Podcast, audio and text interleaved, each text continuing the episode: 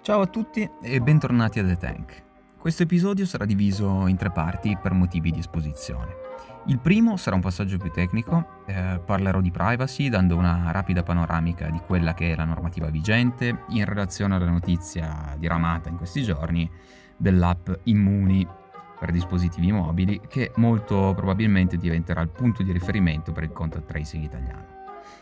La seconda parte sarà invece più filosofico-giuridica e meno tecnica se vogliamo, riprendendo un articolo che ho letto questa mattina e che penso possa così dare un'idea, mh, mm, dar luogo a delle riflessioni sulla situazione dal punto di vista dei diritti costituzionali, che in questo momento senz'altro vivono una temporanea crisi e prendete quello che ho detto con le pinze ma mi soffermerò su quanto sia importante eh, che i governi si adoperino per avere ben chiaro in testa che questa fase deve essere eh, temporanea, il che non è banale, non è scontato, e vedremo perché. Eh, perché abbiamo anche esempi infelici in democrazie liberali e in tempi recenti. La terza parte infine riguarderà alcune novità che abbiamo inserito nell'ecosistema di questo podcast. Come anticipato, oggi parliamo di privacy la privacy è un argomento da sempre caro ai paesi europei, eh, si pensi a tutto il dibattito su GDPR e argomenti affini. Uh, la privacy è adesso un topic caldo perché i dati personali e le informazioni riguardanti individui e gruppi sociali potrebbero dimostrarsi uno dei punti fondamentali per riuscire a lasciarsi alle spalle l'emergenza e creare un nuovo paradigma si spera temporaneo, fino a, allo sviluppo di un vaccino per convivere appunto con questo coronavirus. Il concetto di privacy eh, come diritto meritevole di tutela nasce negli Stati Uniti a fine 800 e in meno di 60 anni il concetto viene recepito, seppur con accezioni parzialmente diverse, in molti paesi occidentali. Se volessimo dare una definizione statica, semplice, uh, ma che pecca un po' di precisione, potrebbe essere protezione dalle intrusioni nella nostra vita privata, ma anche protezione dalla diffusione di informazioni private e che tali uh, si vogliono mantenere. Tuttavia, la definizione di privacy, uh, così come quasi di tutti i diritti, è assolutamente liquida e muta col tempo. Uh, più di altri diritti, quello alla privacy uh, subisce l'influsso della tecnologia. Nel XIX e XX secolo riguardava principalmente la protezione dalla diffusione di informazioni uh, riguardanti la vita privata, informazioni diffuse a mezzo stampa. Oggi, come è noto, riguarda la raccolta e la circolazione dei dati personali assorbiti dalle attuali tecnologie, uh, cellulari, carte di credito, mailing list, uh, i quiz su Facebook per sapere quale ortaggio siamo. Uh, noi cambiamo costantemente informazioni con chi ci fornisce determinati servizi.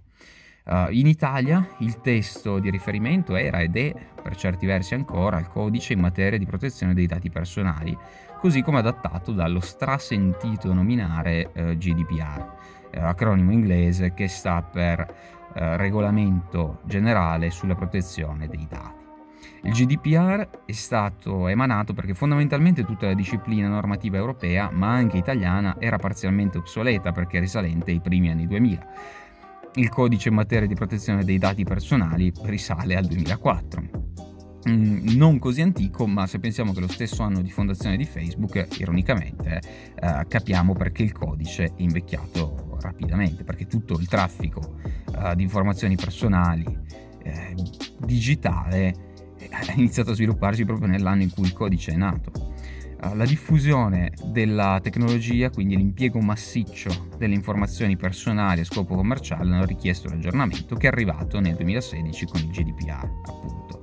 Uh, ne riassumo rapidissimamente i contenuti. Uh, il GDPR è direttamente applicabile in tutti i paesi dell'Unione Europea e recepisce due principi uh, fondamentali, quello della privacy by design, cioè per cui la privacy deve essere il principio che illumina la costruzione del sistema informatico digitale, e la privacy by default, uh, cioè molto semplicemente l'impostazione di un software o di un'app o di un qualsiasi sistema informatico eh, devono essere impostate sulla massima riservatezza per l'utente sin dal primo uso e poi se l'utente vorrà diminuire il grado eh, di, di, privacy eh, diciamo, applicato nelle impostazioni sarà libero di farlo da sé.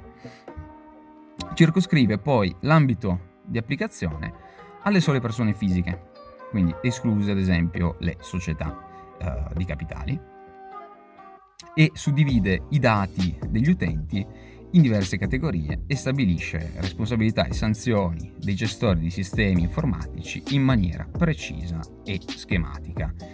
Uh, questa panoramica per introdurre quanto sto per dire.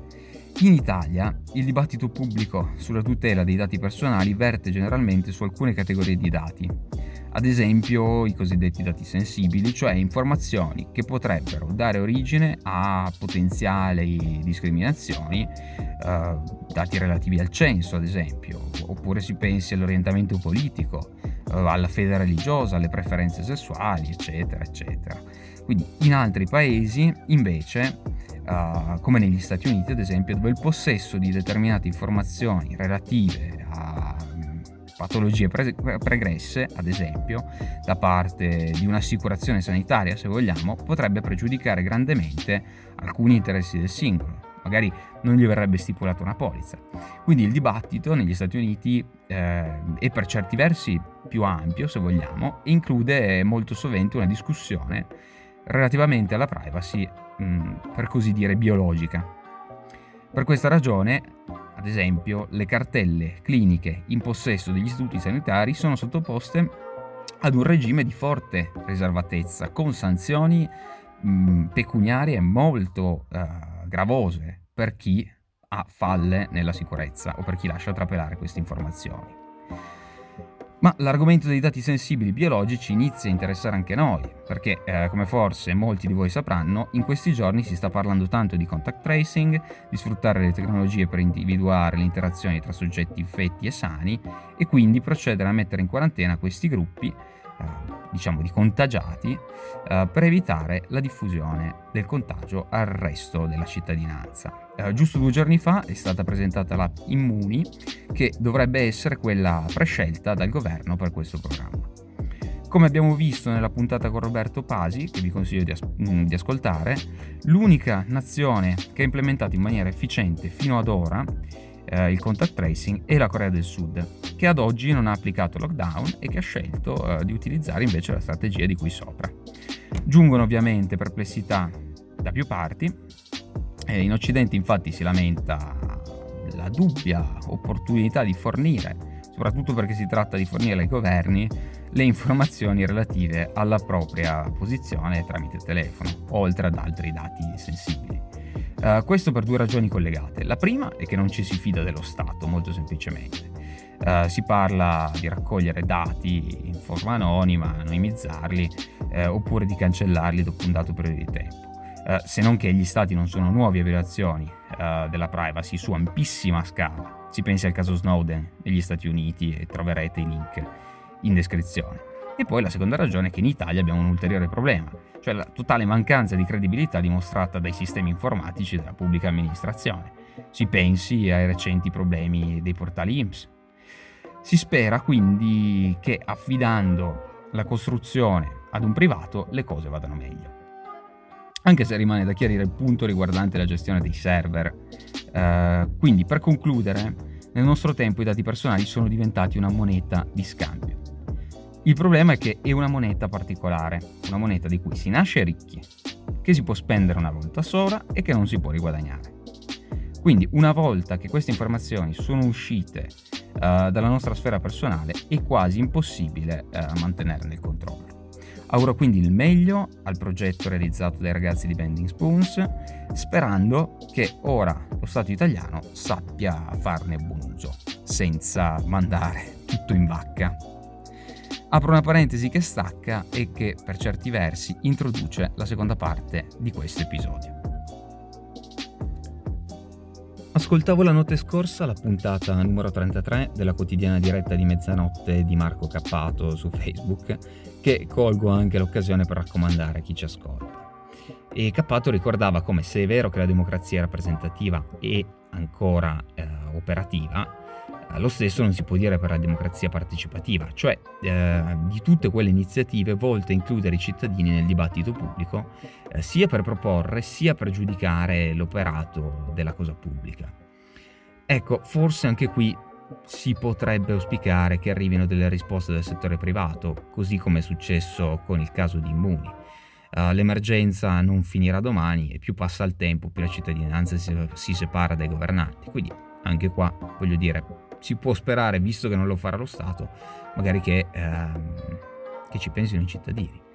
Eh, proprio in tema di distancing democratico, neologismo coniato adesso, eh, l'articolo cui accennavo in apertura è un articolo del foglio che riporto in descrizione per chi vuole.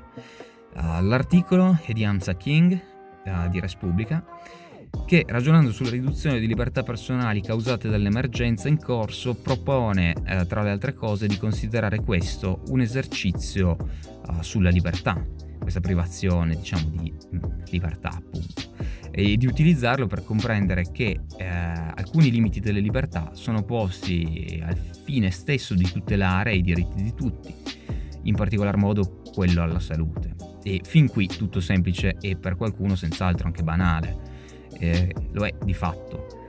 Ma eh, cosa succede se queste misure dovessero durare anni e non mesi? E non parlo di lockdown, ma di costanti limitazioni di libertà personale, di privacy e quant'altro si possa immaginare. Eh, quando il diritto alla vita e alla salute potrebbero virtualmente legittimare anche costituzionalmente queste limitazioni. Abbiamo esempi nella storia recente accennavo in precedenza, di iniziative governative in cui è stato richiesto il sacrificio dei cittadini e dove il legislatore ha imposto il sacrificio di una parte della privacy in cambio di maggiore sicurezza. Forse avrete sentito parlare del Patriot Act. Il Patriot Act è un pacchetto normativo americano e l'occasione per emanare questa legge fu l'arcinoto attentato dell'11 settembre 2001 a New York.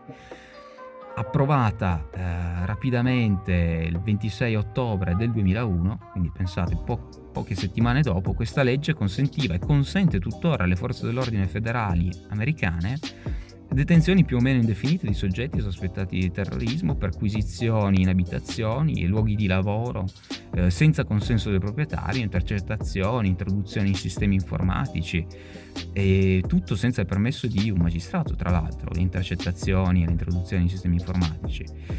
E include il controllo delle spese effettuate dai cittadini, eccetera. E questa è stata la risposta domestica dell'amministrazione americana ad una crisi di proporzioni che all'epoca erano spaventose. E questo può sicuramente rappresentare un parallelismo da prendere anche qui con le pinze con la situazione che stiamo vivendo, anche perché il Patriot Act era, era temporaneo in origine, lo è ancora, ma in una situazione di crisi sia governanti che cittadini sono più mansueti nell'accettare limitazioni della propria libertà personale in cambio di maggiore sicurezza. La problematica è che una volta spesa appunto la moneta della privacy, eh, nel 2001 il Patriot Act, che eh, doveva scadere dopo quattro anni, è stato rinnovato da tutte le presidenze democratiche e repubblicane eh, che fossero eh, a quasi 19 anni, eh, pensate, dall'11 settembre, il Patriot Act è stato rinnovato nuovamente eh, nello scorso mese di marzo. E ho già parlato dei decreti legge e sappiamo bene che eh, sono stati adottati dei decreti legge di un certo tenore in Italia e alcuni decreti legge sono già stati convertiti in legge e altri sono in procinto di esserlo. non sto esprimendo giudizi, e non sto facendo complottaro, lungi da me. Vorrei solo che fosse chiaro che le normative di emergenza, sin dai tempi di Romani, tendono a cristallizzarsi. E forse anche una tendenza del cervello umano di cercare la comfort zone. E però dobbiamo farci i conti adesso con la temporaneità e con la programmazione della temporaneità, pur sapendo che il tempo richiesto prima che si possa tornare alla normalità non sia stimabile eh, al momento eh, il dibattito sulla riapertura deve rimanere al centro non soltanto della scena politica, ma anche e soprattutto al centro del dibattito digitale. E qui torniamo a quanto detto in precedenza, che le parti sociali, la cittadinanza torni anche e continui a discutere, a tenere vivo il dibattito sulla riapertura. Questo è fondamentale e sull'eliminazione anche di queste misure quando e se sarà il tempo. Il tempo verrà. Solo ricordarsi di riconoscere che il tempo è arrivato. Infine, eh, ultima diciamo, parte del podcast, sono in chiusura, prometto. Eh, prima di salutarci un paio di annunci. Se non l'avete ancora fatto andate ad ascoltarvi la puntata con il nostro primo ospite, Roberto Pasi, che ci parla di Corea, eh, di contact tracing e della risposta coreana al coronavirus che è sicuramente interessante. Poi abbiamo finalmente un account Twitter, trovate il link in descrizione e useremo Twitter per pubblicare la programmazione con gli ospiti, gli eventuali aggiornamenti, le uscite delle nuove puntate e eh, assolutamente per raccogliere feedback, eh, suggerimenti e quant'altro. Ho concluso, ci sentiamo presto, sempre qui a The Tank.